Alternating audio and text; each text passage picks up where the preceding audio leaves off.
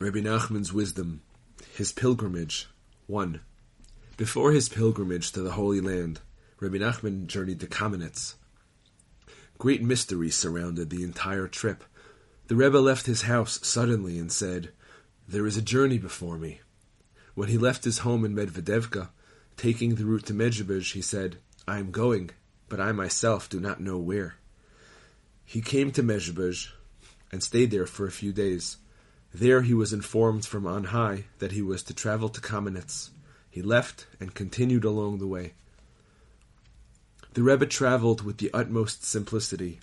Though he was a well-known Hasidic leader, he traveled like the simple folk, without any pomp or ceremony. He emphatically warned his attendants not to reveal his identity.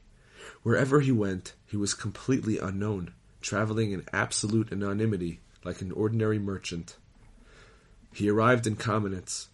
At that time, no Jew was allowed to live there or to even spend the night within the city limits. The Jews lived outside the city, and those who had business in the city would go there for the day.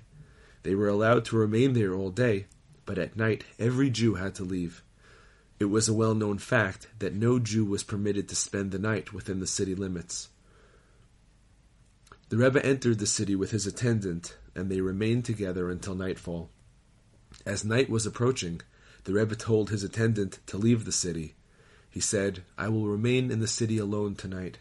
Come back tomorrow morning and meet me here." He spent that night alone in Kamenets. No one in the world knows what he did that night. The next morning, his attendant returned to the city and found the Rebbe as he had been told. The Rebbe went with him into many houses, finding some excuse to enter each one.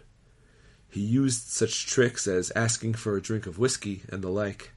He entered many homes in this manner, but again, no one knew his intention. Then the Rebbe returned home.